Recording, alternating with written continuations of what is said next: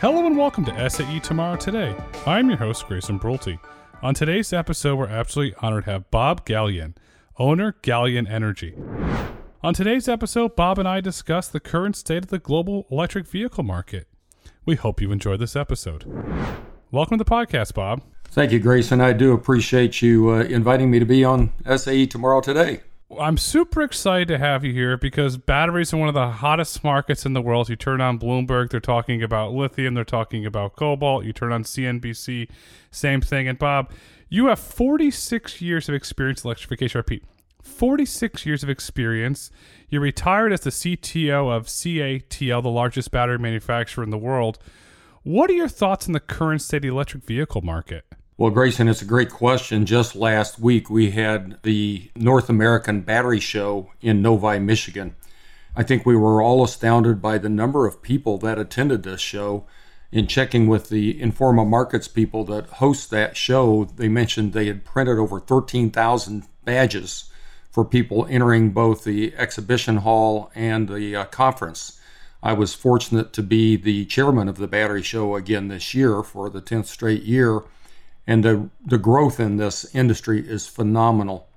We could have looked back 10 years ago and say we only had a few hundred people at the show. Now we're wondering whether we've outgrown the suburban showcase there in Novi and uh, whether or not we need to find another uh, um, venue in the future years because we've grown so much. But on a, a global front, electrification is uh, running like a freight train. As we know, the Chinese market is booming, European market is booming.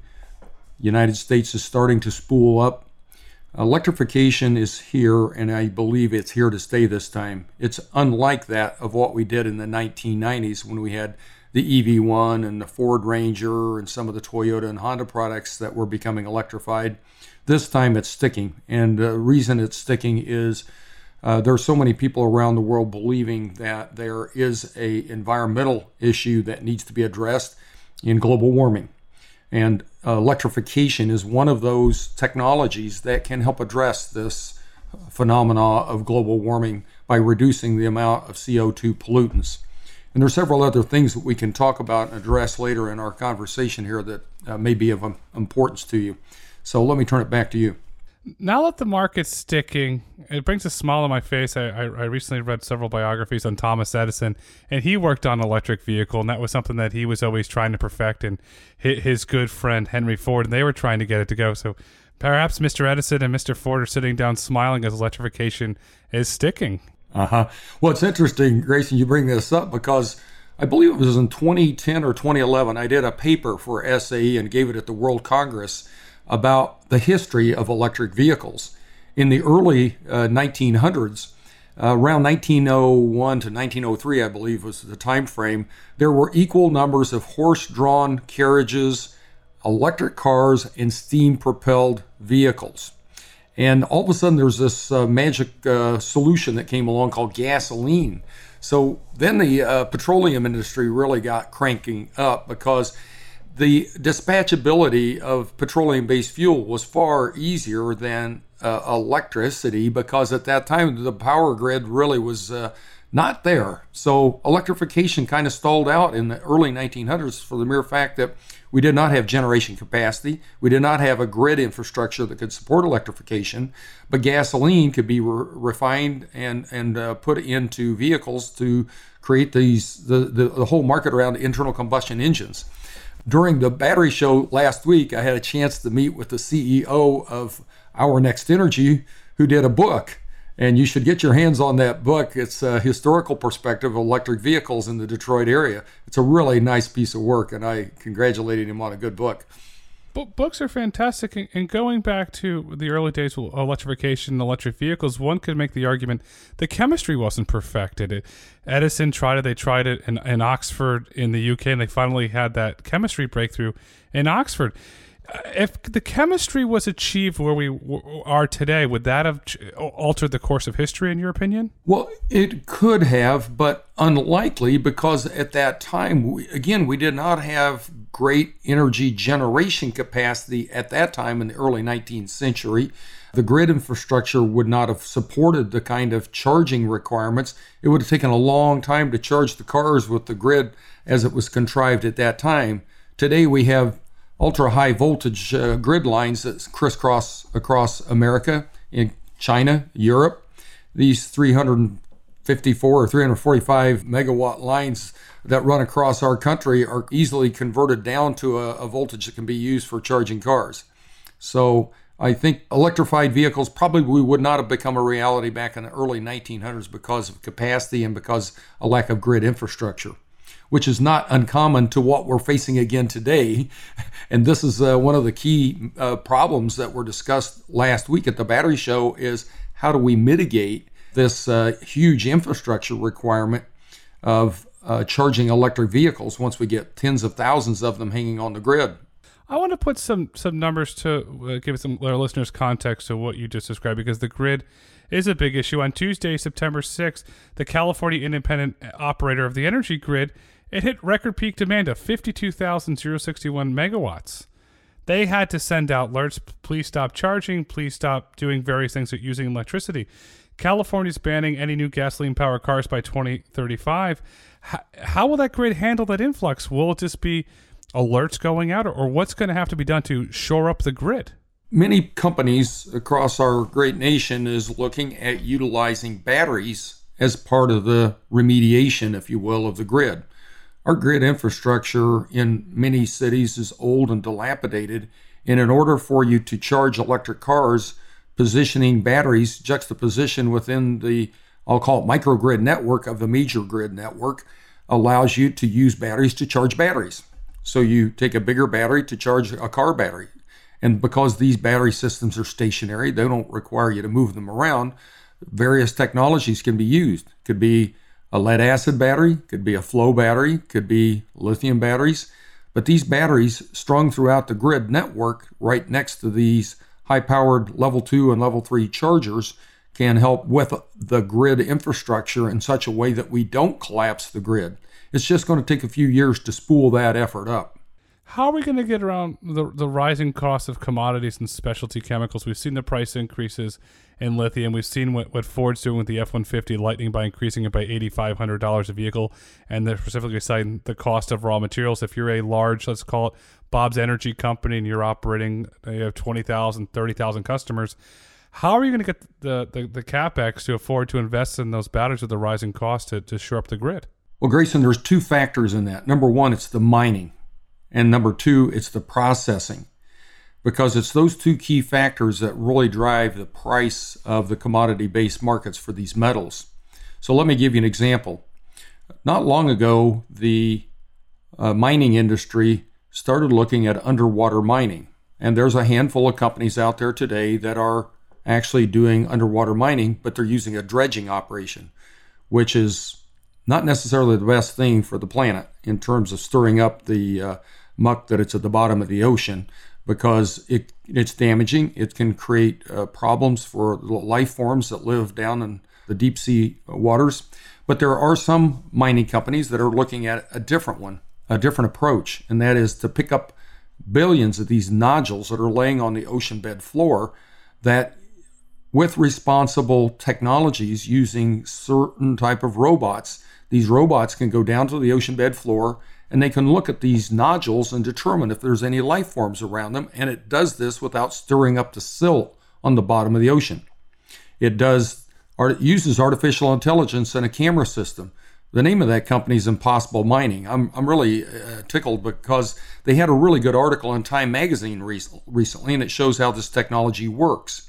So the robot will go down, get within a few feet of the ocean bed floor.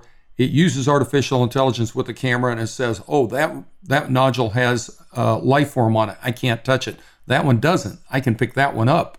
And it does this without stirring up the the material that's on the ocean bed floor in a very responsible way because at those subterranean or subwater uh, levels, you know, more than a couple thousand feet below the ocean surface, it's dark and it's extremely cold. It's only one to two degrees above freezing, but it's uh, almost pitch dark down there because the sunlight can't uh, penetrate through the mass of material that's between the uh, top of the ocean and the bottom of the ocean.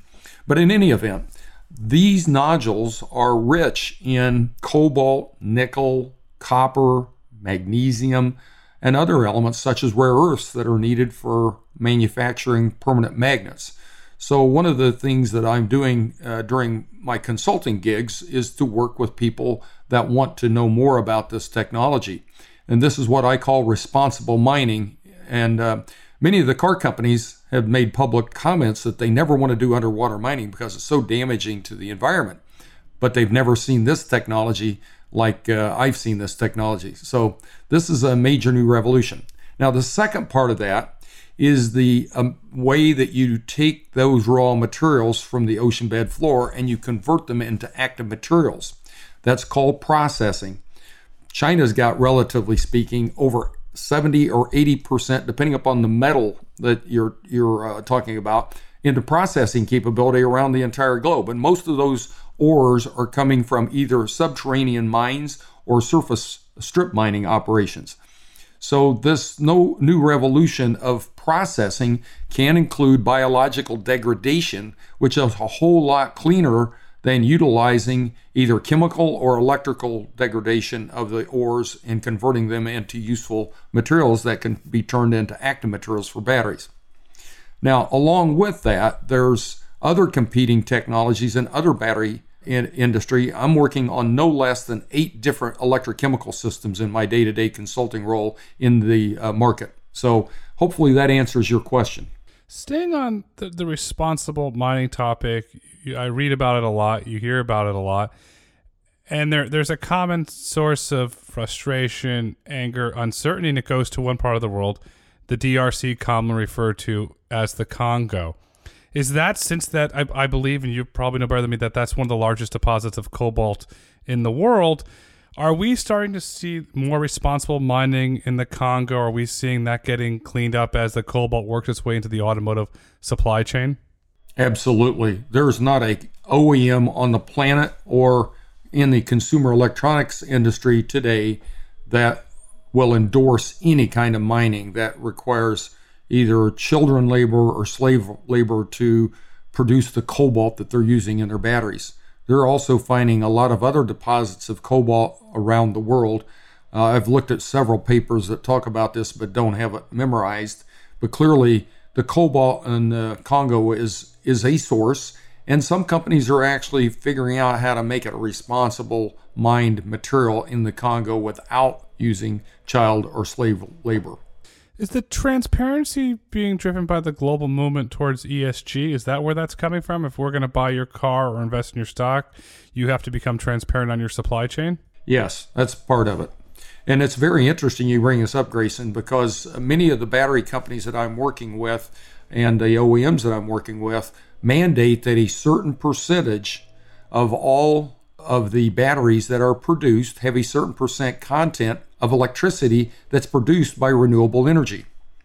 So, to your point, these car companies and the governments from around the world want to have more responsible battery production because it, if you look back no more than four or five years ago, this wasn't even a hot topic, but today it's at the top of everybody's agenda.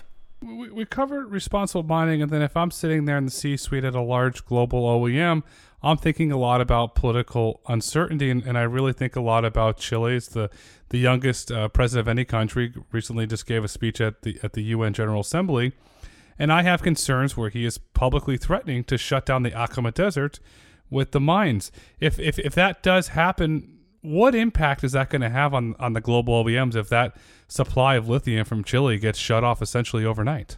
Well, maybe many of the pe- listeners on on this uh, podcast don't know that there's lots of lithium in other places around the world. It's just a matter of how we get to it.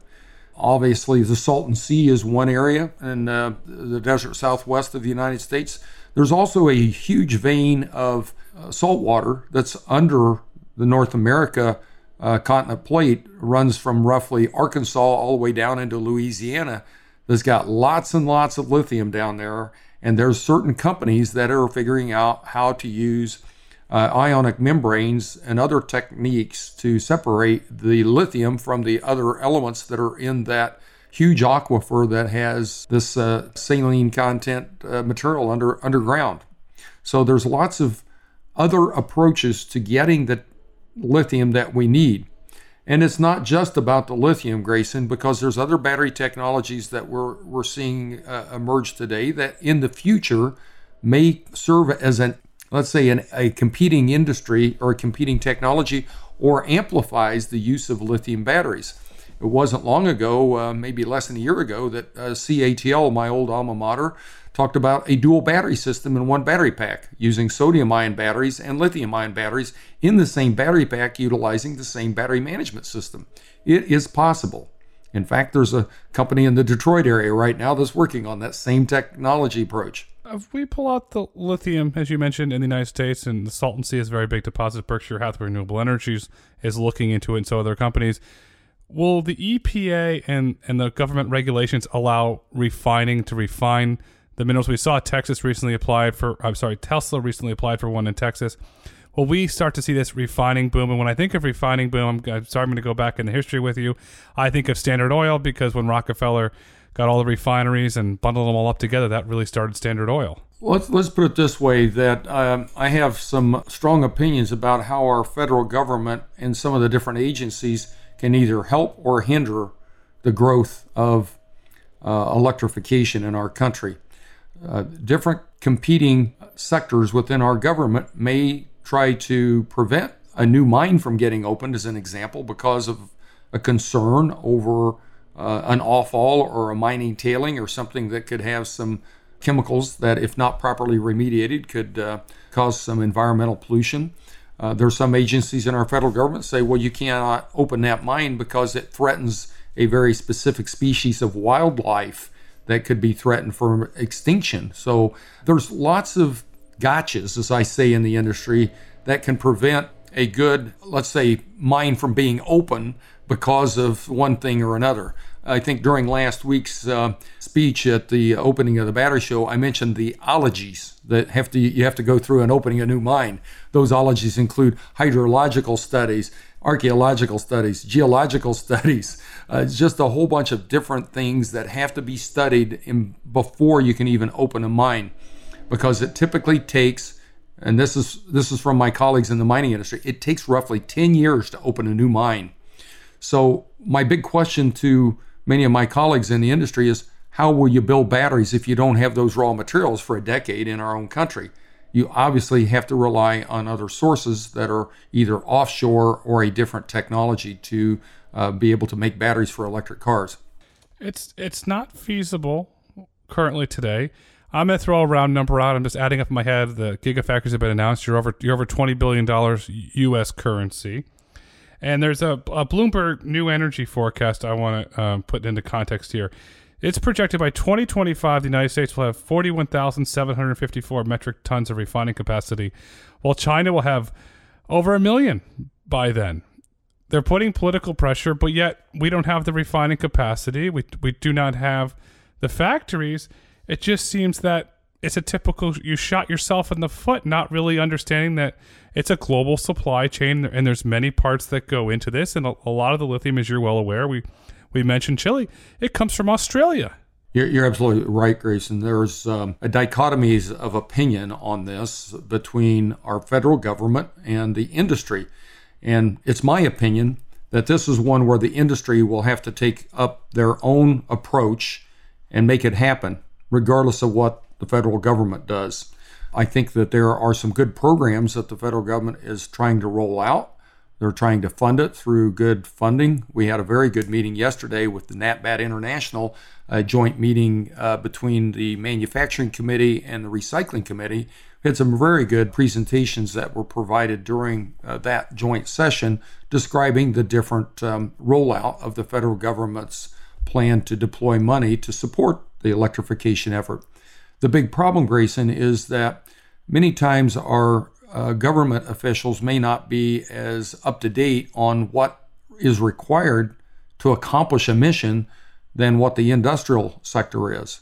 And it's up to us as industry professionals to help educate and train our federal government uh, team to help them understand what the real gotchas are in developing the marketplace. Because truly, truly, we, we, we, we can electrify, but some period of time we're going to need help from offshore sources. You mentioned federal government and data, and I think of Jay Powell and the Federal Reserve, because what the Federal Reserve is doing, some people, you can make the argument they're behind, but they're always looking, constantly looking at the data.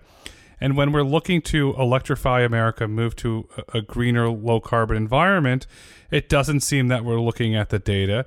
It's, I'll be very blunt. It seems like you're looking to win political points, not looking at the realities of what has to be done. I love the saying, you can't just go put a roof on a house and build it. You have to lay the concrete and build the foundation. It seems that if we want to transition the economy, we have to build the foundation. And as we look to transition to a green economy, you chair several committees for SAE. What role are standards going to play in that transition to electrification?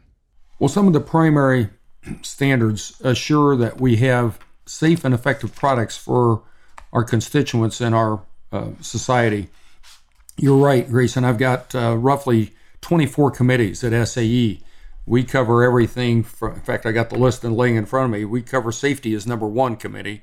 We have a battery testing committee. We have uh, standards for labels and tapes that go into making batteries. The transportation committee has been extremely busy with writing new standards around how you transport and store effectively batteries because this has been one of the key areas where in the transportation and shipping lanes where first responders have to re- respond to rolled over trucks or trucks that's been involved in crashes. How do you f- safe and effectively handle large co- quantities of batteries that have been involved in an accident? We have uh, the old traditional starting battery uh, technology. We can't just throw that out the window because we want to electrify. It's a transitory period between now and say 2050 the starting battery committees have to still be active because we still have internal combustion engines uh, that we have to pay attention to. We got a truck and bus committee. We've got a fuel economy and uh, a range committee. Uh, so I could just go down all the list of all 24 of them if you want. But the funny thing about battery technology, it's almost as complicated as a whole car itself in one component. And because Batteries typically make up somewhere between 35 and 45% of the total content of an electric car in terms of price and some in some cases even more on weight. It's important for us to recognize that these different value chains that are driving me to create new standard committees are really important to our societal needs because each one of them have a different one. And it even boils down to something as simple as the terminology committee because we're talking about a whole new field of scientific and engineering discipline that we need to get everybody on the same page using this same terminology. During a recent uh, NAATBatt meeting on recycling, and it was held at the University of Michigan recently, that we got into the discussion well, what is recycling? There's like seven different key elements of recycling. That is the recovery of the product from the field, the disassembly of the product from the field, the shipping and transportation of the product from the field, and then finally the separation of those materials and putting them into the right processing streams for recycling. So you've got copper, you've got aluminum, you've got electronics, you've got batteries, and finally you grind up the batteries and get what we call the gray mulch and then everybody wants to get their hands on that gray mulch because that's where a lot of the precious metals are that we want to recover. And that's where the money lies in most of the battery pack systems. But it's also those other metals that we're getting back from the recycled battery pack systems that are also important because as we look out and project into the future, the tens of thousands of uh, vehicles that are going to be rolled out on a monthly basis around the world, that copper and aluminum, even though it may not be a scarce material today, my prediction is in the next 10 to 15 years, you're going to see a scarcity of some of those more prominent metals that are used because those same metals are used in the inverter, the motor, the chassis, the headlamp systems, the wiring harnesses, everything that go into electrification. Copper and aluminum both will be materials that we need to pay attention to and assure that we put those back through the recycling stream. And I'm going to put a smile on your face with this comment. And then there's the traders that trade on the London Metals Exchange. And the vol- and the volatility there, and they're the ones that are going to control the where the price is. And there's nothing that the automakers can do. Think about it. If you t- in the old days, traditionally, you go to your tier ones, you set a price. You're going to buy the part for X. You agree to a multi-year contract, and then there's a great term. Uh, Javier Blas from Bloomberg call. Here come the swashbucklers and they don't care about the price and they're going to set the price. How is that up, upsetting or changing the way that the OEMs do business where they cannot control the price of the supply chain? Part of my consulting role, people ask me this question a lot about why do car companies create joint ventures with battery companies? Well, for a couple of reasons. Number one, it typically shields the OEMs from the onerous uh, litigation system we have in the United States with people wanting to sue a car company for a battery problem that occurred uh, that might have caused injury or death. The second reason is the volume, the sheer volume of the raw materials that are going to be used in the vehicle. So let's pick on copper for a minute. In a vehicle, the amount of copper that is used in a battery pack is quite a lot because you've got the copper foil, that's used in the battery. You've got the electrical wiring harnesses for the vol- low voltage wiring harness for those that use wired battery management systems. And then you've got copper for the bus bars, or you have aluminum for the bus bars. You also ha- uh, pick on aluminum at the same time we're picking on copper because both are used extensively throughout the battery pack. But on the car itself, for light weighting purposes, people are figuring out how to use aluminum in the chassis they are figuring out how to use composite copper and aluminum wiring systems so that you can get a lighter weight vehicle. Now, the car companies are doing this out of protection of their own bottom line, as well as protecting themselves legally with these joint ventures, but also it brings the element of technology development from the battery manufacturer into the uh, umbrella of automobile manufacturers. So you're seeing a lot of running right now between automobile manufacturers partnering with the battery manufacturers in these ways for multiple reasons. But the two primary are for litigation protection, and the second is the massive amounts of material that those companies can buy together. Is it, it swings a bigger club, but it, I cannot address the question, Grayson, of those hoarders of metals and, and that may be reporting up through the uh, London Metal Exchange, they will hoard those metals so that they can dump them on the market and make a lot of money quickly. that's one. That's one. That's one for the sourcing departments that the car companies and the battery manufacturers will have to tackle. We, we recently saw the copper squeeze. Uh, and, yeah. and, we're going to see a lithium squeeze at, at some point. And put this in economic perspective, the battery companies are profitable. They have margins and they spit off cash. And some of their valuations, they could swallow a VW. They could swallow a, a large OEM. If you're in the purchasing department, is that the tables are turned? You're, you're dealing with somebody that says, you know what? I just feel like buying a car company today. That's right, and that, and in some cases that is happening, but I can't mention names because I know too much and uh, don't want to get myself in trouble. But uh, clearly, Grayson, you're, you're asking some really good questions. Some I can answer and some I can't but I can give my perspectives. How's that? You know, one one that really fascinates me, Grayson, is that no less than t- in 2012, worldwide we had less than 120,000 electric vehicles on the road. By the year 2021, we had 6.6 million cars on the road that were electrified, and of those 6.6, 3.3 million were in China. So China has embraced this uh, quite aggressively for the fundamental reason that if you look at the healthcare within a country, what drives what drives the taxation of some cultures that have a socialist government? It's because they have to take care of their people. And if you have a lot of healthcare problems associated with air pollution, you're going to do something to remediate that.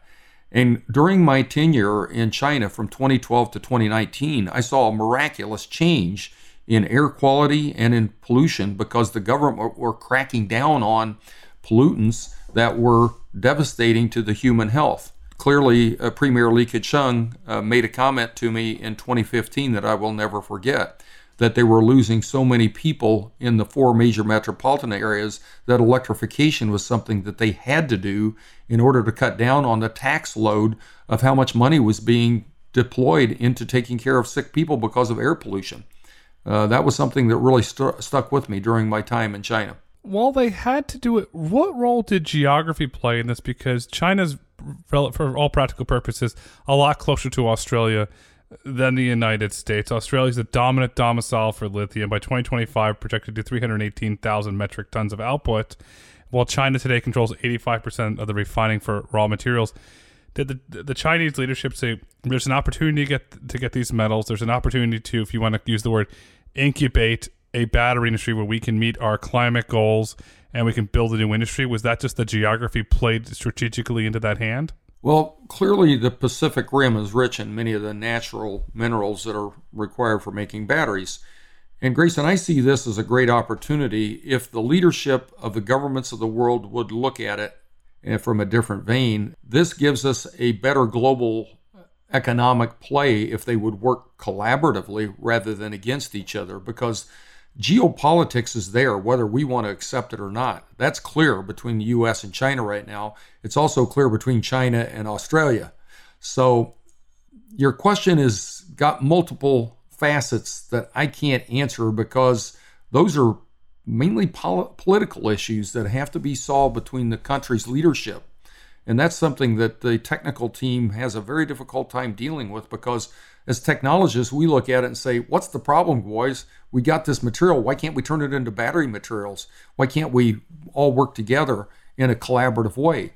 But it's uh, it it tends to be geopolitical because of the differences of opinion between governments around our world.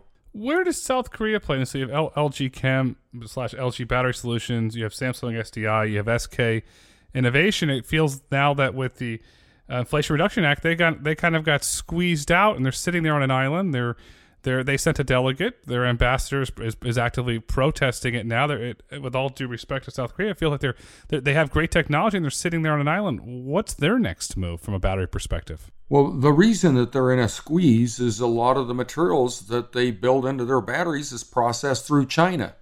And the uh, IRA, it clearly states that any material that are processed in what would be considered an adversarial state cannot use that material. And this is why there was a convening of all the battery manufacturers. And at least this is what I read in the media, just like you. Uh, you know, I can only rely so much on uh, how much I can believe what is uh, published. But the understanding is that they had a very important meeting because it kind of stifle, stifles not only the Koreans but the Japanese car man, or battery manufacturers in supplying batteries that are made with materials that are processed through China. Because, as I mentioned earlier, somewhere between 70 and 80 percent all the minerals that go into making these sophisticated high energy density batteries are processed through China. Sony had a very large share of the lithium market when they introduced the Handycam and started putting lithium batteries in all of their electronics. When did the Japanese conglomerates, the, the TDKs, the Sonys, the Mitsubishis, the Toshibas, they have the balance sheets. Their banks are actively funding the transition to electric vehicle fleets. But when did their innovation arm step in and say, we're going to go into the battery space? We were already there once and we did well at it. Well, that, that occurred over a long period of time, Grace. And if you look back in history, a lot of the consumer electronic products that use batteries got their batteries out of China. And so many people have asked me this question. It goes all the way back into early 2000s because China had to develop their supply chain through mining and through processing to establish battery supply for consumer electronics. It wasn't until around 2011 when you had the announcements from Tesla, uh, Nissan, General Motors, where they started putting electric cars out on the road in the United States, that other countries around the world woke up to the fact that, hey, the electrification era is coming back. You know, back in 1997, when they called all the EV1s back in and crushed them, and then uh, uh, brought all the uh, Ford Rangers back in from their field trial in the Detroit Edison up in the Detroit area, that the electrification area of the 1990s kind of got squashed because the United States government repealed the CAFE requirements and all the car companies took advantage of it. And you can't blame them for that because at that time we weren't ready for electrification because we didn't have the processing, we didn't have the mining. And guess what? Here we are in 2022. Guess what? We don't have the mining and we don't have the processing still. So China took a different they took a different cadence to the, the drum uh, they decided because they had the ability to process and to mine that they would uh, take what they learned from consumer electronics and and put the leverage and advantage into putting it into electric vehicles. So my perspective on why China electrified may be different than some of the people that make decisions in Washington. But you had that that hands-on experience. You were there. You you rolled your sleeves up. You went to where you went in China, where there, where there was and there was no infrastructure by the time you went there. And by the time you left, it was wow, it was it was a very large city. Do do do, do you get a, a, strong politician that stands up and, and from a GEO says enough's enough? We need to build lithium refining capacity. We have the Salton Sea. Governor Newsom of California has called it the Saudi Arabia lithium. Do we see, okay, we're going to pull back some environmental regulations. We're going to become energy independent. Do we start to see that movement, especially if we get a shift in, in Congress in this upcoming November election? Grayson, I think it depends on the car companies and how they want to architect the batteries that go into their electric vehicles. Obviously, everybody talks about the high energy density batteries that are built with uh, predominantly nickel and cobalt. But there are other electric chemistries that can still serve the purpose at a lower cost with good cycle life called lithium iron phosphate. There were announcements made last year by at least three car major car manufacturers that those car manufacturers would put lithium iron phosphate batteries into their low range and mid range cars and their lower price cars so that general consumers within that uh, band, if you will, of income could afford electrified vehicles. Uh, so there's different approaches, and many of these car companies are looking at these different strategies today to see how they can play in the market without the more expensive materials as well as looking at alternative technologies that are emerging. As I mentioned earlier, there's roughly eight different technologies that I work on on a regular basis that could potentially play a game in, in this uh, field. You look at certain cars, and I'm going to use Tesla as an example. If you ordered a long range Model 3, you, you take today, you can flip it for $5,000 more after tax than what you currently paid. So they're they're holding their value. There's various business models and companies that are coming around that they're leasing these vehicles by the thousands because they believe that the battery will, will hold its value and they're going to get residual out of that. Will lithium iron phosphate batteries, in your opinion, hold their value as much as lithium ion batteries? That's a great question. uh, I haven't really given that a lot of thought because there's not enough in the marketplace today that would that is near its end of useful life that will help make that call not even in China. I will make the comment that in the early days of the Chinese deployment that we used lithium iron phosphate batteries in the public transportation sector for electric buses. We had roughly 190,000 electric buses on the road by the year 2018 in China just from CATL alone. Uh, BYD had a lot of batteries in uh, buses at that same time. The reason I tell that story is with the right mentality and the right understanding of technology and how it can be applied, you can always address a market with a different technology as long as the mission of what that vehicle is built to use. That LFP battery is also used heavily in energy storage systems for grid support. And when we talked a little while ago about how we improve the grid network by battery support, a lithium iron phosphate battery could work very well in that. But let's not lose sight of the fact that lead acid is still around. Lead is a really good alternative for creating that kind of infrastructure. Flow batteries also could help if we can make the improvements necessary to make it work in that kind of an application. Staying on the bus theme, do we get to the point where a, a large global ma- battery manufacturer starts making purpose built batteries. These ba- say battery A is dedicated for transit fleets, battery B is for long range consumer vehicles, battery C is for small micro mobility. Do we get to that point? Is that where this is going? Well, it's interesting you bring this up, Grayson. And, and, and during my last several months in China, I was fortunate to uh, travel around and see some of our customer base products that our young engineers were helping integrate. The same battery pack system that was used in buses was being put into payloaders and excavators. The last week I was in China before I retired, I went to Liaogang and drove a 22 ton backhoe and a 20 ton payloader that was fully electrified using the battery systems that my young team designed and built. So, to answer your question point blank, absolutely. And this is one of the things that we did inside SAE. We created a committee that's headed up by one of the guys that helped design those big machines in China. He's now back in the United States heading up the Committee for Construction and Agricultural Battery Pack Systems. Do you see that construction and agriculture growing from a from an electrification standpoint over the next decade? Yeah, just for fun, go look at some of the ag sector's uh, websites and see some of the sophisticated technologies they're putting out there. I just happen to uh, be running across the uh, John Deere, I'm not putting a plug in for John Deere, but I went into John Deere's website and what do I find? A big battery pack that's running alongside a whole series of smaller tractors that has an umbilical cord.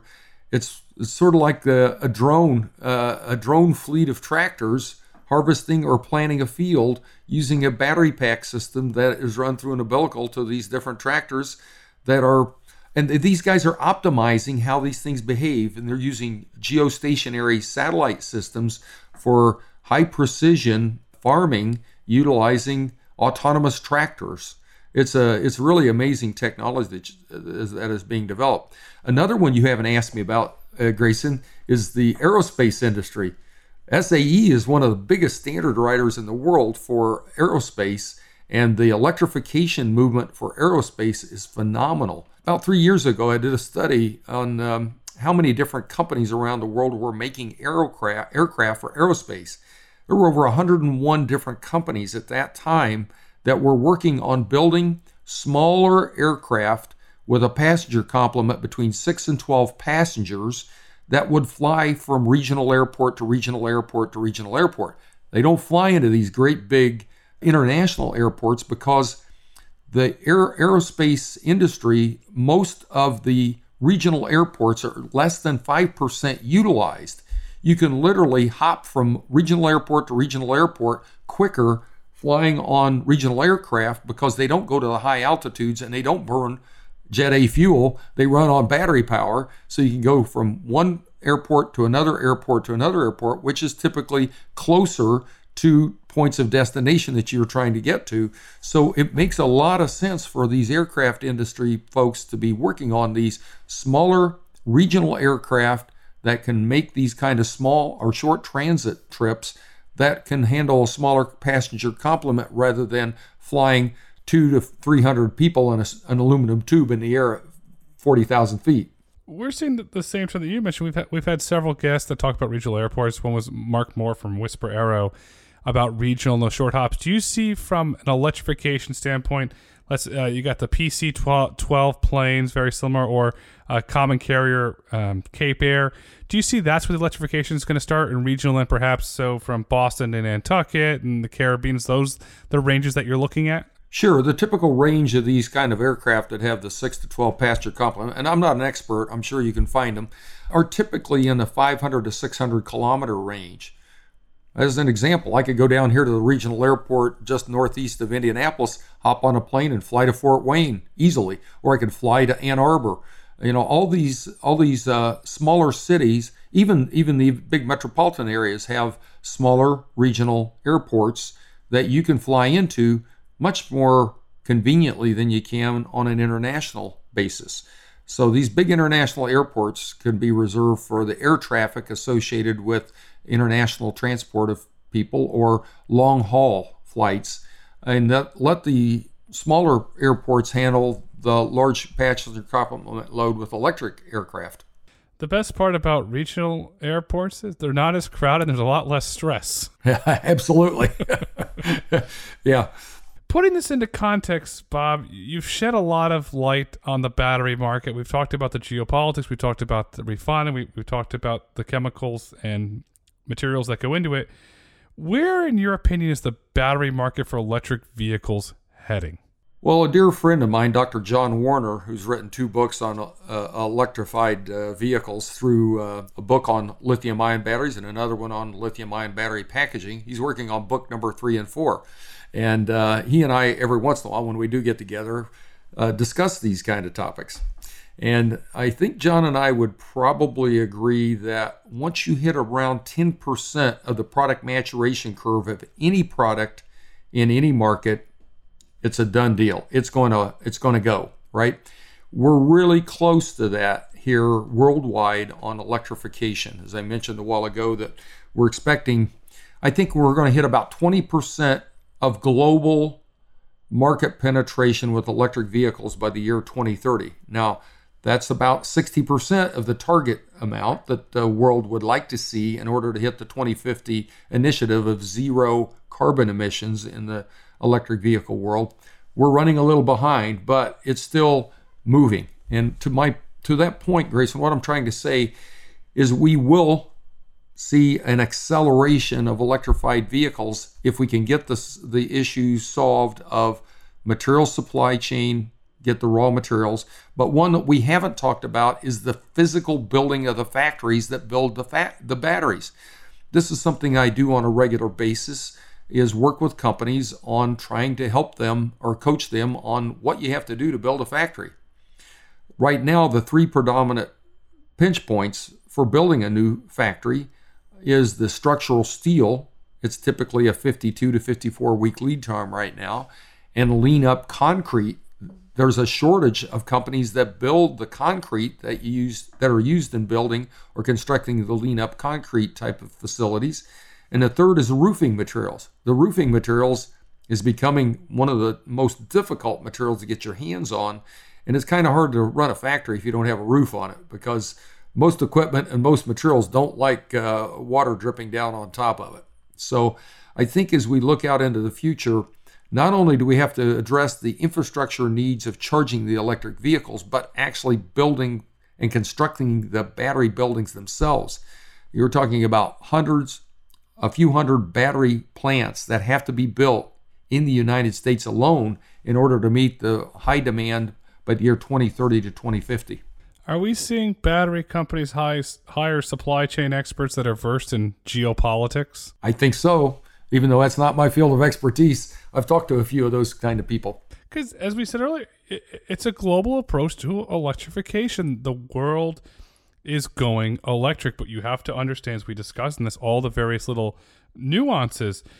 As the world goes electric, what big changes will we see? Will it be in the battery chemistry that will allow the vehicle to go faster, allow the vehicle to charge faster?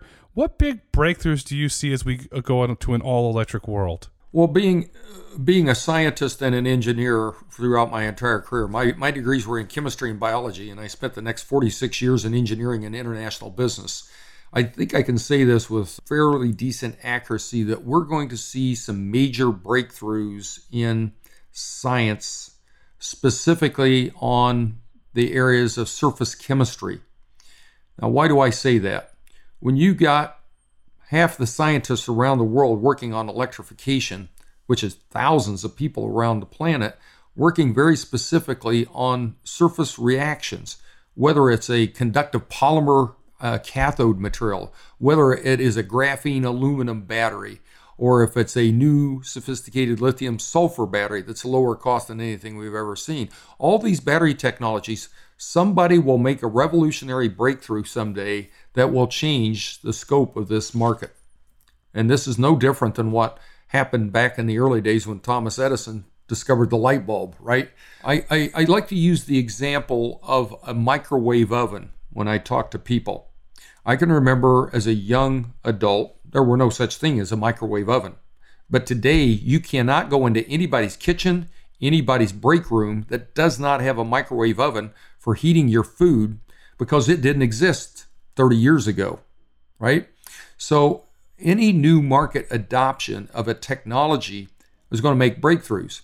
The old microwave oven was not even close to what we have today. The, the, today's microwave oven, higher power, programmable, not indifferent than that of what we're doing in the electric vehicle market today. I like that. The thing that I'll, and I'll put this in uh, in humanity standpoint, when you buy Legos today for children, they have electric vehicles with chargers. To me, that was a very big, not scientific. It was like, okay, this is really coming. It's it's now in children's toys. And Bob, as we look to wrap up this super super insightful conversation, what would you like our listeners to take away with them? Because I like to say this, sir. You gave a master class on the current state of the battery market, so thank you.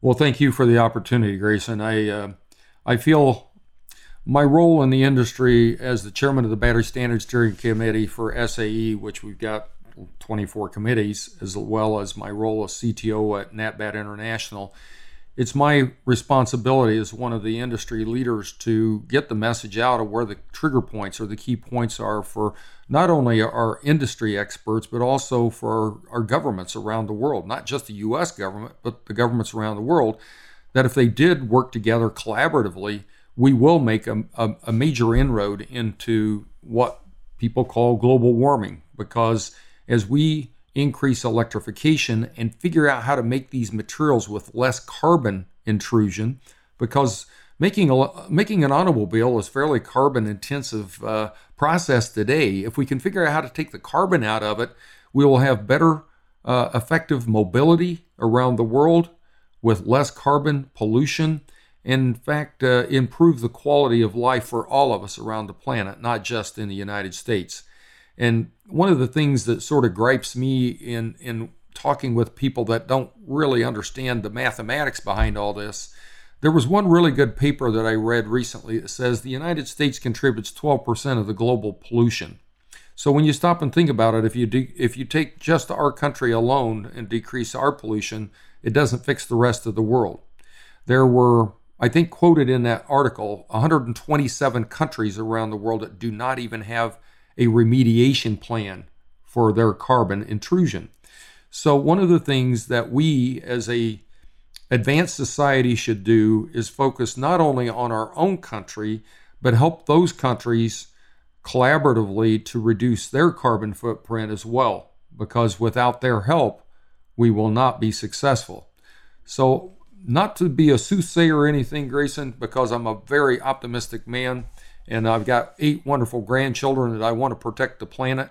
We need to do a better job of working with our other comrades on the planet to achieve a better solution for carbon reduction and a better planet for our future generations to come. Because we were fortunate to grow up in a time period where the planet is a, such a beautiful place to live.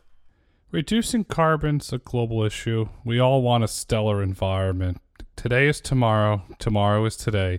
The future is carbon free electric. Bob, thank you so much for coming on SAE Tomorrow Today. Thank you for the opportunity. Thank you for listening to SAE Tomorrow Today. If you've enjoyed this episode and would like to hear more, please kindly rate, review, and let us know what topics you'd like for us to explore next. Be sure to join us next week as we speak with leaders from Honeywell and Denso, traditionally known as leading suppliers of reliable motors for electric cars. These two companies are collaborating to develop electric propulsion systems for electric and hybrid aircraft. SAE International makes no representations as to the accuracy of the information presented in this podcast. The information and opinions are for general information only. SAE International does not endorse, approve, recommend, or certify any information, product, process, service, or organization presented or mentioned in this podcast.